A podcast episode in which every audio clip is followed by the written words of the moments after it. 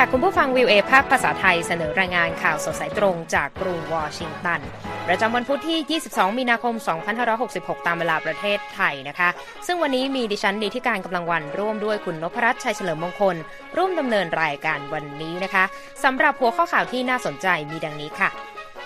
นายกญี่ปุ่นคิชิดะยืนยูเครน ขโมยซีนประชุมสุดยอดสีปูตินที่มอสโก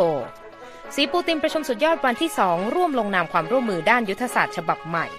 เครื่องบินทิ้งระเบิดรัสเซียร่อนเฉียดญี่ปุ่นช่วงทริปนายกคิชิดะเยือนเคียฟ ผู้เชี่ยวชาญเรียกร้องให้ยกระดับการสกัดกั้นจีนไม่ให้เข้าถึงเทคโนโลยีทางการทหารของสหรัฐ สหรัฐตั้งด่านเข้มจับตาขบวนการขนไข่เถื่อนเกลื่อนชายแดนเม็กซิโก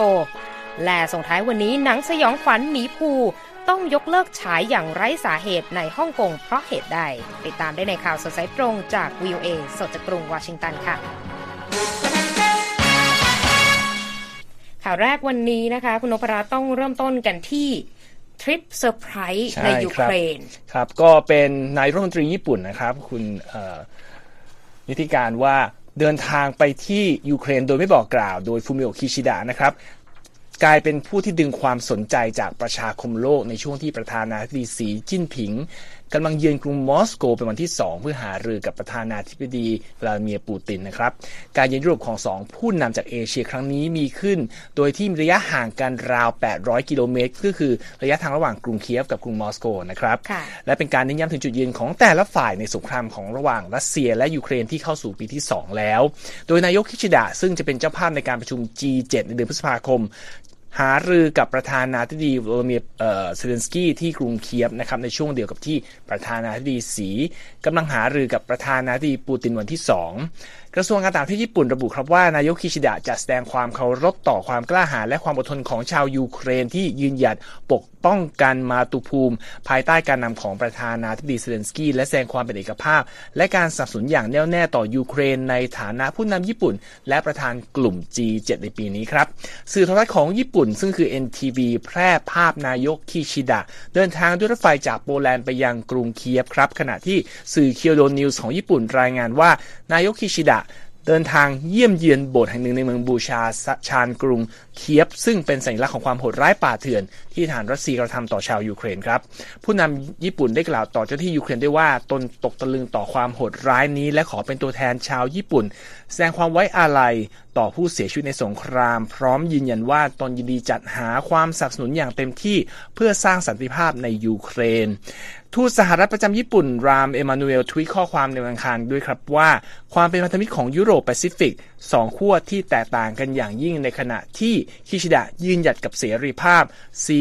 กลับยืนเคียงข้างอาชญากรสงคราม โดยอ้างอิงถึงคำสั่งของศาลอาญาระหว่างประเทศที่ออกหมายจับประธานาธิบดีปูตินเมื่อวันศุกร์ที่แล้วนะครับจากข้อหาก่ออาชญากรรมสงครามในยูเครน โดยตั้งแต่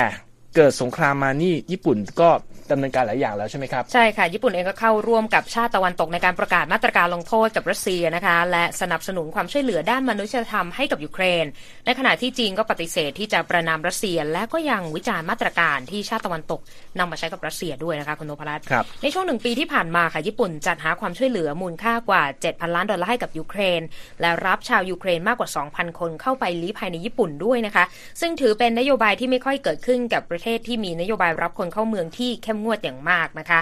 ญี่ปุ่นกำลังมีข้อพิพาทด้านอาณาเขตทั้งทางทะเลกับจีนและรัสเซียค่ะ แล้วก็มีความกังวลต่อความสัมพันธ์ที่แนบแน่นของสองประเทศนี้ รวมทั้งเรื่องการซ้อมรบของจีนและรัสเซียไม่ไกลจากพื้นที่ชายฝั่งของญี่ปุ่นด้วยนะคะ ทางด้านโฆษกกระทรวงการต่างประเทศจีนหวังเหวินปินค่ะ บอกว่าจีนพยายามติดต่อกับรัสเซีย เพื่อเป็นตัวกลางนำสันติภาพกลับคืนมาโดยเร็ว ซึ่งประธานาธิบดีปูติน และรัฐบาลรัสเซียต่างแสดงความยินดีต่อจุดยืนที่ยุติธรรม มีเป้าหมาย และมีความสมดุลของจีนในเรื่องนี้นะคะและเมื่อถามถึงการเยือนยูเครนของนายกรัฐมนตรีญี่ปุ่นค่ะโฆษกของจีนก็บอกว่า เราหวังว่าญี่ปุ่นจะดำเนินการมากขึ้นเพื่อลดความขัดแย้งแทนที่จะทำในสิ่งตรงกันข้ามนะคะคอีกเวทีที่ต้องจับตาคือการประชุมสุดยอดระหว่าง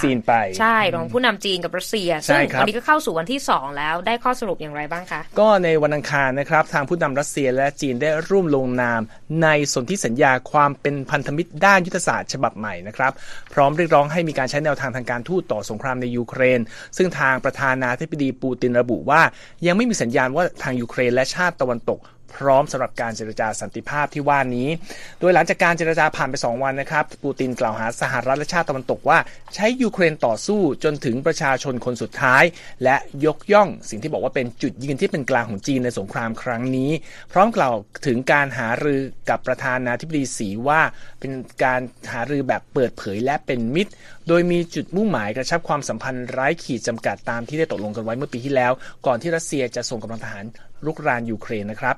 เอกสารที่ปูตินและสีลงนามร่วมกันนั้น เรียกว่าความร่วมมือด้านยุทธศาสตร์ระหว่าง 2 ประเทศซึ่งรวมถึงการสร้างท่อส่งก๊าซธรรมชาติจากรัสเซียไปจีน โดยประธานาธิบดีปูตินกล่าวด้วยว่าพร้อมที่จะช่วยเหลือบริษัทจีน ให้เข้ามาแทนที่บริษัทของชาติตะวันตก ที่ถอนธุรกิจออกไปจากรัสเซียหลังการบุกยูเครนครับ กระทรวงการต่างประเทศจีนมีแถลงการณ์ว่ารัสเซียและจีนต่างเชื่อว่าควรมีการปฏิบัติตามมติของสหประชาชาติและกฎหมายสากล แต่ไม่ได้ระบุให้รัสเซียถอนกำลังออกจากยูเครน หรือดินแดนที่ได้รับการยอมรับว่าเป็นของยูเครนครับ ก่อนหน้านี้จีนเสนอแผน 12 ส่วนเพื่อลดความขัดแย้งและนำไปสู่การหยุดยิงในยูเครน ซึ่งชาติตะวันตกก็ปฏิเสธ เพราะบอกว่าจะเป็นการยอมรับ ว่าดินแดนของยูเครนที่รัสเซียผนวกเข้าไปนั้นเป็นส่วนหนึ่งของรัสเซียจริง ซึ่งรวมถึงแคว้นไครเมีย และดินแดนที่รัสเซียยึดไประหว่างการรุกรานยูเครนในช่วง 13 เดือนที่ผ่านมานะครับปูตินกล่าวด้วยว่าเราเชื่อว่าบทบัญญัติหลายอย่างในแผนสันติภาพที่จีนเป็นผู้ผลักดันนั้นสอดคล้องกับสิ่งที่รัสเซียกระทำและสามารถใช้เป็นพื้นฐานของข้อตกลงสันติภาพ เมื่อชาติตนตก และกรุงเคียบพร้อม อย่างไรก็ตามเรายังไม่เห็นสัญญาณของ ความพร้อมนั้นในขณะนี้ครับ ค่ะไปดูท่าทีของกรุงเคียฟกันบ้างคุณนพรัตน์ครับทางด้านรัฐบาลกรุงเคียฟก็กล่าวยินดีกับท่าทีของกรุงปักกิ่งในประเด็นด้านการทูตนะคะ แต่ยืนยันค่ะว่ารัสเซียต้องถอนกำลังทหารออกจากยูเครนซะก่อนฝั่งรัฐมนตรีต่างประเทศสหรัฐแอนโทนีบลิงเคนก็บอกกับผู้สื่อข่าวในกรุงวอชิงตันนะคะว่า ข้อเสนอใด ๆ ก็ตามที่ยังคงอนุญาตให้มีฐานรัสเซียประจำการในยูเครนต่อไป จะทำให้รัสเซียสามารถกลับมารุกรานยูเครนได้อีกในอนาคต โดยบอกว่าการเรียกร้องให้หยุดยิง โดยไม่รวมการถอนทหารรัสเซียออกจากดินแดนยูเครน จะเป็นการสนับสนุนสัตยาบันของรัสเซียในการครอบครองดินแดนนะคะ ด้านโฆษกฝ่ายความมั่นคงแห่งชาติสหรัฐจอห์นเคอร์บี้ค่ะเรียกร้องให้ประธานาธิบดีสีจิ้นผิงใช้โอกาสนี้ในการกดดันประธานาธิบดีปูตินโดยตรงนะคะ เพื่อให้เคารพต่ออธิปไตย และบูรณภาพเหนือดินแดนของยูเครนนะคะเมื่อวันจันทร์ค่ะประธานาธิบดีปูตินบอกว่ารัสเซียนั้นในเครื่องหมายคำพูดนะคะว่าครับอิจฉาเล็กน้อย ต่อการเจริญเติบโตอย่างรวดเร็วของจีนในช่วงไม่กี่ทศวรรษที่ผ่านมา และกลายเป็นประเทศที่มีเศรษฐกิจขนาดใหญ่อันดับสองของโลก สื่อของรัสเซียรายงานด้วยนะคะ ว่าผู้นำทั้งสองได้หารือกันนานเกือบ 4 ชั่วโมงครึ่งนะคะ ก่อนที่จะพักรับประทานอาหารค่ำร่วมกัน ซึ่งโฆษกทำเนียบเครมลินค่ะเดมิทรีเปชคอฟก็บอกว่าปูตินได้อธิบายอย่างละเอียดถึงปฏิบัติการของรัสเซียในยูเครน ให้ประธานาธิบดีสีได้รับรู้นะคะ นอกจากนี้ทางผู้นำรัสเซียก็กล่าวด้วยค่ะว่าตนเคารพต่อแผนสันติภาพในยูเครนที่จีนเป็นผู้นำเสนอ ในขณะที่ประธานาธิบดีสีก็กล่าวด้วยว่าตนได้เชิญประธานาธิบดีปูติน เยือนจีนในปลายปีนี้ด้วยนะคะไปดูอีกเรื่องหนึ่งซึ่งเกี่ยวเนื่องกับการเยือนกรุงเคียฟของผู้นำญี่ปุ่นนะครัคะบเพราะว่าทางเครื่องบินทิ้งระเบิดเชิงยุทธศาสตร์สองลำของรัสเซียค่ะ บินเหนือทะเลญี่ปุ่นเป็นเวลามากกว่า 7 ชั่วโมง ตามการเปิดเผยของกระทรวงกลาโหมรัสเซียเมื่อวันอังคาร ในช่วงที่นายกญี่ปุ่นก็เยือนกรุงเคียฟโดยไม่มีการประกาศล่วงหน้านะคะ โดยเครื่องบินทิ้งระเบิดรัสเซียตูโปเลฟ Tu-95MS ที่มีศักยภาพในการบรรทุกอาวุธนิวเคลียร์ และกองทัพมอสโกก็นำมาใช้บินเหนือน่านน้ำสากลในแถบขั้วโลกเหนือ แอตแลนติกเหนือและแปซิฟิกอยู่บ่อยครั้ง เพื่อแสดงแสนยานุภาพด้านการทหารของแดนหมีขาวนะคะ กระทรวงกลาโหมรัสเซียบอกว่า เครื่องบินทิ้งระเบิดทั้งสองได้ทำการบินตามที่วางแผนเอาไว้ โดยมีเครื่องบินขับไล่อยู่ในฝูงบินด้วยนะคะและบอกด้วยว่าเครื่องบินทั้งหมด ปฏิบัติตามกฎหมายระหว่างประเทศอย่างเคร่งครัด และบินเหนือน่านฟ้าสากลนะคะ แต่ก็ต้องจับตาเพราะว่าช่วงเวลาการบินนี้ดูจะมีความสำคัญมากกว่าปกติ ในช่วงที่สถานการณ์ตึงเครียดก็ยังกระจุกตัวอยู่ที่กรุงเคียฟ แล้วก็ใกล้ๆ ก็ยังมีประเด็นการเยือนของเออผู้นำจีนในรัสเซียอีกด้วยนะคะครับมาที่ประเด็นการเร่งพัฒนาความสามารถทางการทหาร ซึ่งกลายเป็นเรื่องที่ผู้เชี่ยวชาญในอเมริกาจำนวนไม่น้อย เริ่มแสดงความกังวลออกมาแล้วนะคุณครันบพรัตน์และมีการเรียกร้องให้ภาครัฐ เร่งสกัดกั้นสิ่งที่หลายคนเรียกกันว่าเป็นการจารกรรมข้อมูลด้านเทคโนโลยีของสหรัฐโดยเร่งด่วนครับซึ่งคุณนพรัตน์มีรายละเอียดจากห้องข่าววีโอเอมาเสนอวันนี้ด้วยใช่ไหมคะ ใช่ครับ ประเด็นนี้เนี่ยปะทุขึ้นมาก็อย่างที่คุณนิติการพูดเกี่ยวกับการเร่งพัฒนาความสามารถทางทหารซึ่งของจีนนะครับ ซึ่งผู้เชี่ยวชาญและอดีตเจ้าหน้าที่รัฐบาลสหรัฐหลายราย ให้ความเห็นตรงกันว่า ทั้งหมดเนี่ยเป็นเกิดขึ้นจากการ จารกรรมความลับของจีนที่เขาบอกมีส่วนช่วยให้กรุงปักกิ่งเนี่ยใช้เทคโนโลยีของสหรัฐที่ถูกขโมยมาพัฒนาอาวุธล้ำสมัยได้มากมายค่ะหนึ่งในผู้ที่ออกมากล่าวเรื่องนี้คือเจมส์แอนเดอร์สันเป็นอดีตรองรัฐมนตรี กระทรวงกลาโหมสหรัฐฝ่ายนโยบาย บอกว่าจีนขโมยเทคโนโลยีทางทหารของสหรัฐไป พัฒนาเครื่องบินรุ่น J20 แล้วก็ได้ประโยชน์จากปฏิบัติการนี้อย่างมากจนสามารถคิดค้นเครื่องบินรบล้ำสมัยรุ่นที่ 5 ของตนเองออกมาได้นะครับค่ะแต่ว่าอดีตรองท่านมนตรีกลาโหมสหรัฐรายนี้ บอกว่าจริง ๆ ก็ยอมรับว่าไม่มีข้อมูลที่บ่งชี้ชัดว่าเครื่องบินรุ่นดังกล่าวของจีนเนี่ยนะ มีความสามารถทัดเทียมกับเครื่องบินรบ F-22 Raptor ของสหรัฐได้หรือไม่ เพราะว่ายังไม่มีการใช้ในสนามรบมากมายครับ ในประเด็นนี้ก็ต้องจับตากันต่อว่าเอ๊ะที่ผ่านมาทำไมสหรัฐถึงไม่สามารถทำการใด ๆ เพื่อที่จะป้องกันการจารกรรมข้อมูลที่ว่านี้ได้เอ่ค่ะอหนึ่งในผู้ที่ให้ความเห็นเรื่องนี้คือแมทธิวบราซิลนะครับเป็นนักวิจัยและนักเขียนจาก Jamestown Foundation แล้วเคยทำงานที่สถานทูตสหรัฐในกรุงปักกิ่งทำหน้าที่ส่งเสริมรวมทั้งควบคุมการส่งออก เทคโนโลยีชั้นสูงของสหรัฐไปจีนด้วยบอกว่าประเด็นหนึ่งคือ FBI ฮะสำนักงานสืบสวนกลางสหรัฐ ไม่มีคนมากพอที่จะดูแลเรื่องนี้ โดยเฉพาะเจ้าหน้าที่ที่รับการอบรมด้านทั้งภาษาวัฒนธรรม และเรื่องต่างของจีน พอที่จะมาดูแลเรื่องนี้ ดังนั้นสภาคองเกรสควรจะยื่นมือมาช่วยและให้งบสนับสนุน เพื่ออบรมบุคลากรมากขึ้น อันนี้ก็สะท้อนภาพของเอ่อ ส.ว.ในสภาคองเกรส มี 2 รายนะครับ ส.ว.มาร์โกรูบิโอและส.ว.มาร์ควอร์เนอร์ซึ่งสังกัดพรรครีพับลิกันก็เรียกร้องให้อ่าประธานาธิบดี โจไบเดนเนี่ยใช้อำนาจที่มีอยู่เนี่ยของกระทรวงการคลังและกระทรวงพาณิชย์รวมทั้งเครื่องมือต่างๆเนี่ยปกป้องอุตสาหกรรม ทางทหารและองค์กรของจีน ไม่ให้หาประโยชน์จากการลงทุนบุคลากร หรือเทคโนโลยีของสหรัฐ ทางวีเอภาษาจีนกลางลองสอบถามไปยังสถานทูตจีนในกรุงวอชิงตันเพื่อขอความเห็นเรื่องนี้ แต่ก็ไม่ได้รับการตอบกลับในการที่จะทำรายงานนี้ครับค่ะ แล้วทำไมจีนถึงต้องขโมยเทคโนโลยีของสหรัฐในทัศนะของเออผู้เชี่ยวชาญแล้วก็นักวิเคราะห์เกี่ยวกับเรื่องนี้ก็ค่ะมีความเป็นอีกรายหนึ่งนะครับเทอร์รี่ทอมสันนายทหารระดับพันเอกของกองทัพสหรัฐกองทัพอากาศนะครับ ก็เกษียณไปแล้ว แล้วก็เคยนำทำหน้าที่วางแผนการรบที่เพนตากอนบอกว่าจีนจริงแล้วว่าขาด ซึ่งพื้นฐานเทคโนโลยีอัน เรียกว่าหนักแน่นมั่นคง แล้วก็มีประวัติยาวนานเกี่ยวกับการ เฝ้าขโมยเทคโนโลยีของชาวบ้านประมาณนั้นนะครับเขาบอกว่าถ้ามองย้อนกลับไปนะในการพัฒนาเครื่องบินรบของจีนเนี่ยจะได้ยินว่าจีนชอบพูดว่าเราผลิตเครื่องบินที่หน้าตาเหมือนกับเครื่องบิน F16 F15 F18 สรุปแล้วคือเครื่องบินที่ดูเหมือนของสหรัฐนี่เอง อดีตนายทหารกองทัพอากาศสหรัฐรายนี้บอกด้วยว่าจีนเนี่ยยังหมายตาไปที่เทคโนโลยีระบบเครื่องยนต์และพลังงานรวมทั้ง ระบบอากาศพลศาสตร์หรือ aerodynamics เพราะว่าจีนเนี่ยไม่มีความสามารถที่จะเคลือบผิวภายนอกของเครื่องบินวัสดุล่องหนคือเอ่อ stealth material นะฮะค่ะก็สรุปเลยว่า ก็ต้องขโมยไปจากสหรัฐอยู่ดี แต่ที่น่าจับตาคือจีนเริ่มก้าวขึ้นมาเทียบเท่ากับประเทศต่างๆ ในโลกเสรีแล้ว แต่เพราะว่าขโมยมานี่เองครับ อืม แล้วจีนเนี่ยใช้วิธีอะไรในการจารกรรมรวมถึงการขโมยเทคโนโลยีของสหรัฐบ้าง ก็หนึ่งในวิธีที่เขาบอกว่าน่าจะชัดเจน อันนี้ความเห็นของเจมส์แอนเดอร์สันอดีตรองรัฐมนตรีกลาโหมสหรัฐบอกว่าง่ายๆใช้วิธีเดิมๆครับสอดแนม ติดสินบน ซื้อตัวไม่ว่าจะเป็นเอ่อ ผู้ที่เคยทำงานเป็น contractor หรือผู้มีสัญญารับจ้างกับรัฐบาลสหรัฐ อาจารย์มหาวิทยาลัยต่างๆ เจ้าหน้าที่รัฐ แล้วก็ใช้หนทางเขาบอกเอ่อเทคโนโลยีทางไซเบอร์ ในการขโมยข้อมูลสำคัญสำคัญๆทางอาวุธยุโทโธปกรณ์ด้วยค่ะแล้วแอนเดอร์สันบอกว่ามองแล้วสุดท้ายก็เหมือนกับว่าสหรัฐเนี่ยเป็นผู้ให้การสนับสนุนทางงบประมาณในการพัฒนาอาวุธของจีนได้เลย อีกรายหนึ่งคริสออสบอร์นเป็นบรรณาธิการใหญ่ของ U.S. Military Modernization Center ระบุว่าเอ่อ ในรายงานนะที่ออกมาเมื่อเดือนที่แล้วบอกว่าจีนเนี่ยจ้างวิทยานักวิทยาศาสตร์ชาวจีนอย่างน้อย 162 คนที่เคยทำงานที่ U.S. Los Alamos no, Los Alamos National Laboratory แล้วก็มีประสบการณ์ด้านทำงานเกี่ยวกับอาวุธต่างๆ มากมายเนี่ยไปทำงานกับตนแล้ว นี่ก็เป็นค่ะวิธีที่จีนเอาไปใช้นะครับ ก็คือเป็นเป็นรูปแบบที่คุณนพรัตน์หยิบยกขึ้นมาในรายงานนี้ครับแล้วมีตัวอย่างอะไรอีกบ้างที่มีการกล่าวหาว่า เป็นการใช้เทคโนโลยีของอเมริกา สำหรับการพัฒนาอาวุธจีนค่ะ ก็มีตัวอย่างหนึ่งนะครับ คือจอห์นชิปแมนจาก International Institute for Strategic Studies กล่าวไว้ไว้เมื่อวันที่ 15 กุมภาพันธ์นะครับเอ่อที่งานของสถาบันแห่งนี้ว่า การผลิตเครื่องบินรบ J-20A ของจีน ซึ่งคล้ายๆกับรุ่น J-20 ที่เขาบอกไปก่อนหน้านี้ว่า กำลังพัฒนาออกมาได้ดีมากรุ่นที่ 5 แล้วเอ่อเนี่ยน่าจะกำลังแซงหน้าการผลิตเครื่องบินรบ F-22 Raptor ของสหรัฐภายในสิ้นปีนี้ค่ะนี่ก็เป็นเรื่องหนึ่งนะฮะ แล้วก็บอกว่าเอิ่มมี Defense One เป็นเว็บไซต์ด้านข่าวกิจการทหารที่อยู่ในกรุงวอชิงตัน บอกว่าเอ่อเครื่องบินรบของจีนรุ่นที่ 6 เนี่ย แล้วก็อาวุธความเร็วเหนือเสียงไฮเปอร์โซนิกหรือว่าขีปนาวุธของจีน รวมทั้งบอลลูนสอดแนมที่ตกเป็นข่าวเมื่อเดือนที่แล้วเนี่ย เป็นส่วนที่ใช้เทคโนโลยีอเมริกันทั้งสิ้น นอกจากนั้นยังบอกว่าจีนมีคลังแสงอาวุธไฮเปอร์โซนิกในระดับต้นๆ ของโลกอยู่ในเวลานี้แล้วด้วย โอ้ เป็นเรื่องที่ต้องติดตามกันต่อ ใช้คำว่า to be continue กันได้เลยนะคะ ขอบคุณมากค่ะ คุณนพรัตน์ค่ะคุณกำลังรับฟังข่าวสดสายตรงจากวีโอเอภาคภาษาไทยกรุงวอชิงตันนะคะ มาฟังข่าวกันต่อเลยค่ะ มีเหตุแผ่นดินไหวขนาด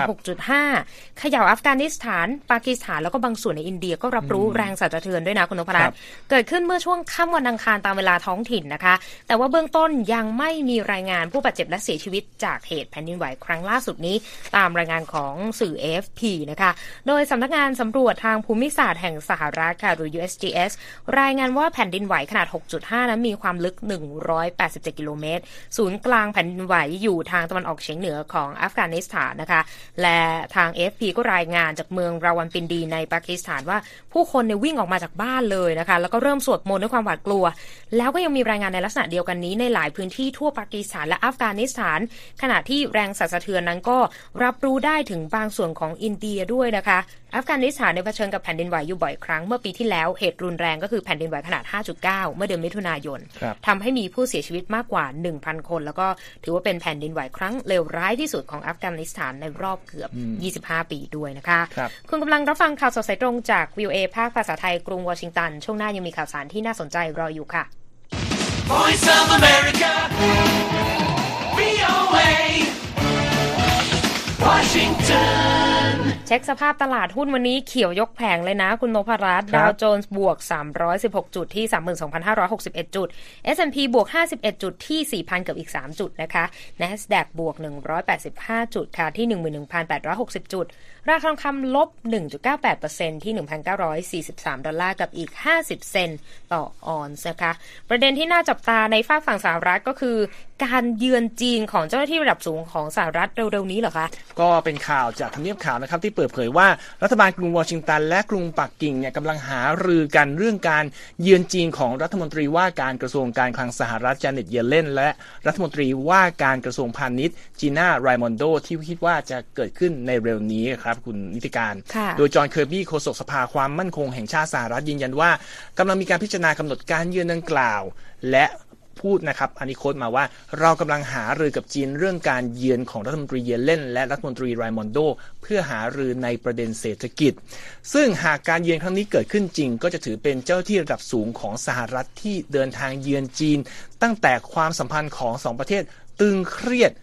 เมื่อเดือนกุมภาพันธ์จากประเด็นบอลลูนสอดแนมเหนือน่านฟ้าอเมริกานะครับ ซึ่งก่อนหน้านี้เราก็รายงานไปแล้วว่ารัฐมนตรีต่างประเทศแอนโทนีบลิงเคนต้องยกเลิกกำหนดการเยือนกรุงปักกิ่งในนาทีสุดท้าย เพราะประเด็นดังกล่าวนะครับ จอห์นเคอร์บี้กล่าวด้วยว่าการเยือนจีนของบลิงเคนเนี่ยถูกเลื่อนออกไปอย่างไม่มีกำหนด แล้วก็ยังไม่ถูกยกเลิกอยู่ดีนะครับ แล้วก็บอกว่าเราต้องการให้รัฐมนตรีบลิงเคนเดินทางไปปักกิ่ง และบอกว่าเป็นสิ่งสำคัญที่ต้องเปิดช่องทางการสื่อสารระหว่าง 2 ประเทศไว้ โดยเฉพาะอย่างยิ่งในช่วงที่ มีความตึงเครียดสูงเช่นนี้ครับ ค่ะไปที่ศรีลังกากันบ้าง ได้รับการต่อลมหายใจด้านเศรษฐกิจนะ เพราะว่าได้รับเงินกู้มูลค่า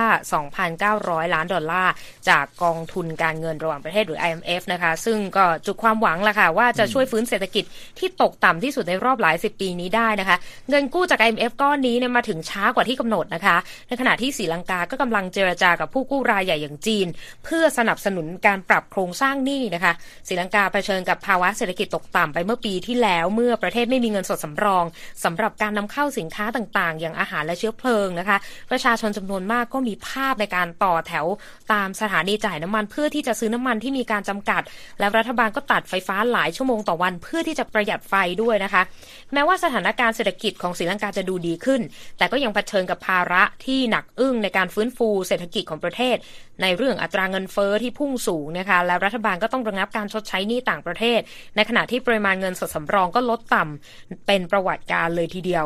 ทางผู้นำศรีลังกานะคะก็บอกว่าศรีลังกาไม่ได้ถูกทั่วโลกมองว่าล้มละลายอีกต่อไปแล้ว และเงินกู้ก้อนนี้คือหลักประกันจากประชาคมโลกว่าศรีลังกานั้นมีศักยภาพในการปรับโครงสร้างหนี้และดำเนินกิจกรรมทางการเงินอย่างปกติได้นะคะทาง IMF เนี่ยจะให้กู้ทันที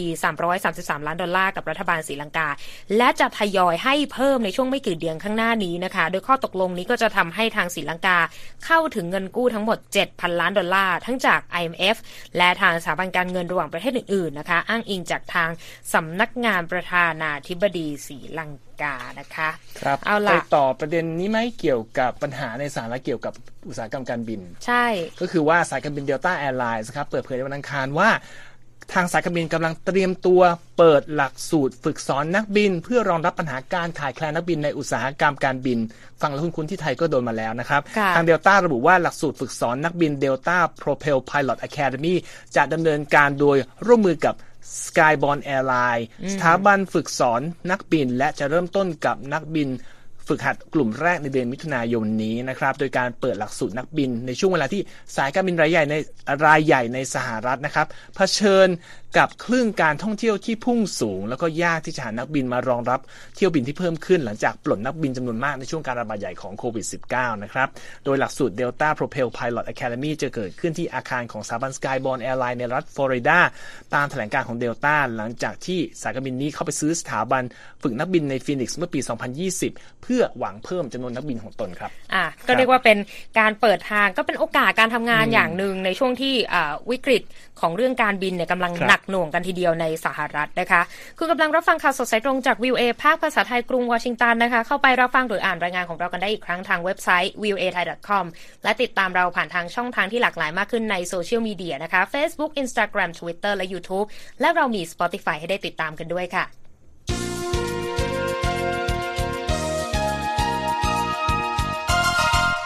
เรื่องราวของภาวะเศรษฐกิจยังไม่จบนะภาวะเงินเฟ้อ แล้วประเด็นเกี่ยวกับไข้หวัดนกครับตอนนี้ดันราคาไข่ไก่พุ่งสูงต่อเนื่องทั่วอเมริกากันแล้ว และนำไปสู่ประเด็นเรื่องการลักลอบขนไข่เถื่อน ที่เกลื่อนชายแดนเม็กซิโกด้วย ปวดหัวให้ทางการสหรัฐต้องยกระดับคุมเข้มนะคะครับคุณคมสันสีธนะวิบุญชัยนำรายงานของผู้สื่อข่าววิวเอมาถ่ายทอดเสนอส่งท้ายค่ะ ครับ ราคาของไข่ไก่ในสหรัฐที่เพิ่มขึ้นอย่างรวดเร็วทำให้บางคนที่เดินทางไปยังพื้นที่บริเวณชายแดนตอนใต้ของสหรัฐเป็นประจำ ได้ข้ามไปซื้อไข่ที่ราคาถูกกว่าในเม็กซิโก และพยายามลักลอบนำกลับมายังสหรัฐ En los últimos aproximadamente tres meses hemos, eh, nos hemos dado cuenta de un incremento de alrededor del 108% de los decomisos de ลูอิส คาร์ลอส มาซิแอส ผู้เชี่ยวชาญด้านการเกษตรจากหน่วยศุลกากรและการป้องกันชายแดนของสหรัฐ หรือว่า CBP ให้สัมภาษณ์กับสำนักข่าว VOA ว่า ในช่วง 3 เดือนที่ผ่านมาเราสังเกตเห็นจำนวนการยึดผลิตภัณฑ์ไก่สดเพิ่มขึ้นประมาณ 108%โดยเฉพาะไข่สด ไข่ไก่ที่ถูกยึดได้ส่วนใหญ่มาจากเมืองฮัวเรซ ในเม็กซิโก และถูกลักลอบนำเข้ามายังเมืองเอลปาโซ ในรัฐเท็กซัสในช่วงหลายเดือนที่ผ่านมาเจ้าหน้าที่ได้ยึดไข่ที่นำเข้าอย่างผิดกฎหมายจำนวนมากในรัฐเท็กซัส แอริโซนาและแคลิฟอร์เนีย โดยปัจจัยที่ส่งผลให้ราคาไข่เพิ่มสูงขึ้น เนื่องจากการระบาดของโรคไข้หวัดนกในสหรัฐทำให้ต้องกำจัดสัตว์ปีกที่เสี่ยงติดเชื้อ ขณะที่ชาวอเมริกันมีพฤติกรรมการรับประทานอาหารที่อุดมไปด้วยโปรตีนมากขึ้น อย่างไรก็ดีการซื้อไข่ที่ถูกกว่าในเม็กซิโก และพยายามลักลอบนำข้ามผ่านพรมแดน หากผู้กระทำการดังกล่าวถูกจับได้ อาจจะต้องเผชิญกับค่าปรับที่สูงลิ่ว si lo va a traer y no lo va a declarar, número uno, se lo van a quitar, número dos, le van a dar una multa de 300. มาซิแอสอธิบายว่าถ้าคุณนำสิ่งเหล่านี้เข้ามาโดยที่ไม่แจ้งให้ทางการทราบ ประการแรกของดังกล่าวจะต้องถูกยึด และประการต่อมาสำหรับความผิดที่เกิดขึ้นครั้งแรก คุณจะต้องถูกปรับ 300 ดอลลาร์หรือประมาณ 10,000 บาท แต่หากเป็นความผิดที่เกิดขึ้นซ้ำสองคุณอาจจะต้องเสียค่าปรับถึง 1,000 ดอลลาร์หรือประมาณ 35,000 บาท สำหรับฮูลิโอ รันเฮล ผู้บริโภคในสหรัฐ ซึ่งเข้าใจดีถึงความเจ็บปวดของราคาอาหารที่พุ่งสูงขึ้น แต่เขาก็ย้ำว่าประชาชนควรที่จะเคารพและปฏิบัติตามกฎหมาย Tiene sentido la multa porque podemos traer parásitos o cualquier otras enfermedades que contraigan los huevos de รันเฮลแสดงความเห็นว่าค่าปรับมีความสมเหตุสมผล เราอาจจะนำเชื้อต่างๆ ทั้งพยาธิหรือว่าโรคอื่นๆ มาพร้อมกับไข่ที่นำมาจากเม็กซิโกได้ เขาชี้ว่าเราต้องรับมือและปรับตัวให้ได้เหมือนตอนที่ราคาน้ำมันเพิ่มสูงขึ้น ที่ผ่านมานะครับราคาไข่ในสหรัฐจำนวนหนึ่งโหลจากเดิมที่เคยมีราคาต่ำกว่า 2 ดอลลาร์ดีดตัวสูงขึ้นไปแต่ที่ 5 ดอลลาร์ส่วนในเม็กซิโกไข่ไก่มีราคาถูกกว่าครึ่งหนึ่งของราคาที่ชาวอเมริกันต้องจ่าย โดยเจ้าหน้าที่ศุลกากรและป้องกันชายแดนสหรัฐกล่าวว่า การขนส่งไข่ไก่แบบผิดกฎหมาย ที่มีความตั้งใจจะนำมาจำหน่ายในสหรัฐ อาจจะเจอโทษปรับสูงถึง 10,000 ดอลลาร์ หรือว่าเกือบ 350,000 บาทเลยทีเดียว ผมคมสันศรีธนวิบุญชัย VOA รายงาน ขอบคุณมากค่ะ คุณคมสันค่ะมาส่งท้ายวันนี้เรื่องราวในวงการภาพยนตร์ แต่ว่าเหมือนจะโดนแบน เพราะว่าเป็นหนังสยองขวัญที่มีภาพของมีภูปรากฏอยู่ ปรากฏว่า ยกเลิกฉายแบบไร้สาเหตุในฮ่องกงเรื่องนี้มีที่มาที่ไปยังไงคะก็พยายามสืบนะว่าเกิดอะไรขึ้น ภาพยนตร์ที่ว่านี่ชื่อ Winnie the Pooh Blood and Honey ปกติการ์ตูนนี้มันจะน่ารักนะครับ แต่สยองขวัญแล้ว โดยบริษัท Seven Pillars Entertainment ระบุผ่าน Facebook นะครับว่าเป็นความเสียใจอย่างยิ่งที่กำหนดการฉายภาพยนตร์แนวสยองขวัญเรื่องนี้ในวันที่ 23 มีนาคมต้องถูกยกเลิก แต่ก็ไม่ได้ให้รายละเอียดใดๆครับ ที่ผ่านมาหน่วยงานควบคุมสื่อของรัฐบาลจีน พุ่งเป้าไปที่ตัวละครหมีภูซึ่งเป็นตัวละครหลักในการ์ตูนวินนี่เดอะพูนะครับที่สร้างโดยนักประพันธ์ชาวอังกฤษ เนื่องจากก่อนหน้านี้มีการนำหมีภูไปเปรียบเทียบกับประธานาธิบดีสีจิ้นผิง จนเป็นกระแสในโลกออนไลน์ไปแล้วช่วงหนึ่งนะครับการเปรียบเทียบดังกล่าวเริ่มขึ้นเมื่อปี 2013 ตอนที่ประธานาธิบดีสีจิ้นผิง เยือนสหรัฐและพบกับอดีตประธานาธิบดีบารักโอบามา ก็มีการนำภาพที่ทั้งคู่เดินเคียงคู่กันไปเทียบกับภาพของหมีพูห์และเพื่อนซี้ทิกเกอร์เสือจากเรื่องวินนี่เดอะพูนะครับค่ะต่อมาก็มีการใช้หมีพูห์เป็นสัญลักษณ์ในการต่อต้านรัฐบาลจีนด้วย โดยเฉพาะในฮ่องกง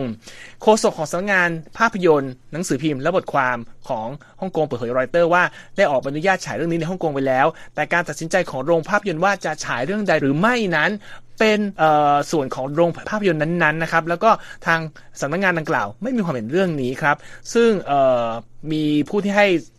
ความเห็นเรื่องนี้ก็คือ เอ่อ Movie Matic เป็นผู้จัดรอบฉายหนังเรื่องนี้วันอังคาร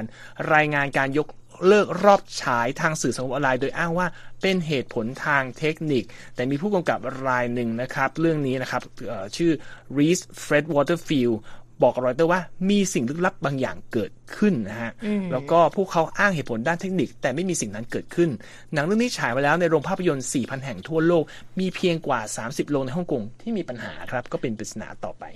ค่ะ ก็เป็นประเด็นที่ต้องติดตามกันต่อนะคะ และที่จบไปค่ะ คือข่าวสดสายตรงจากกรุงวอชิงตันวันนี้ ดิฉันนิติการกำลังวันและคุณนพรัชชัยเฉลิมมงคลผู้รายงานสวัสดีค่ะ สวัสดีครับ Voice of America, Washington.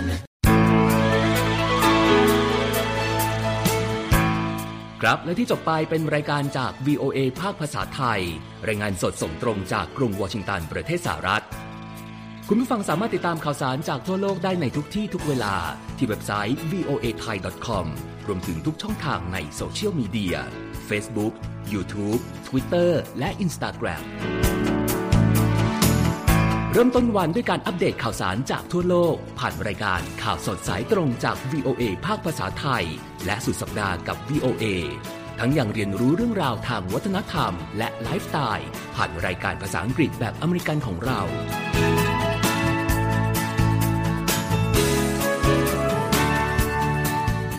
ติดตามความเคลื่อนไหวในประเทศสหรัฐ การเมืองอเมริกัน พร้อมเข้าใจที่มาที่ไปของเหตุการณ์สำคัญ รวมถึงข่าวต่างประเทศ จากแหล่งข่าวที่เชื่อถือได้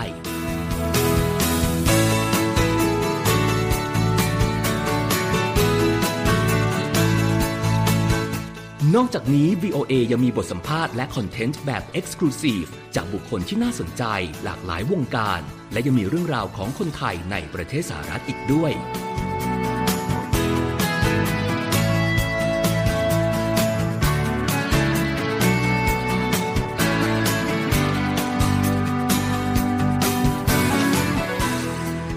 คุณนะครับที่ให้ VOA ไทยเป็นส่วนหนึ่งในการติดตามข่าวสารสาระและเกร็ดความรู้ของคุณ จากรายการต่างๆ ที่เรามุ่งมั่นนำเสนอ เพื่อความเที่ยงตรง ทันเหตุการณ์ และมีประโยชน์ในทุกๆวัน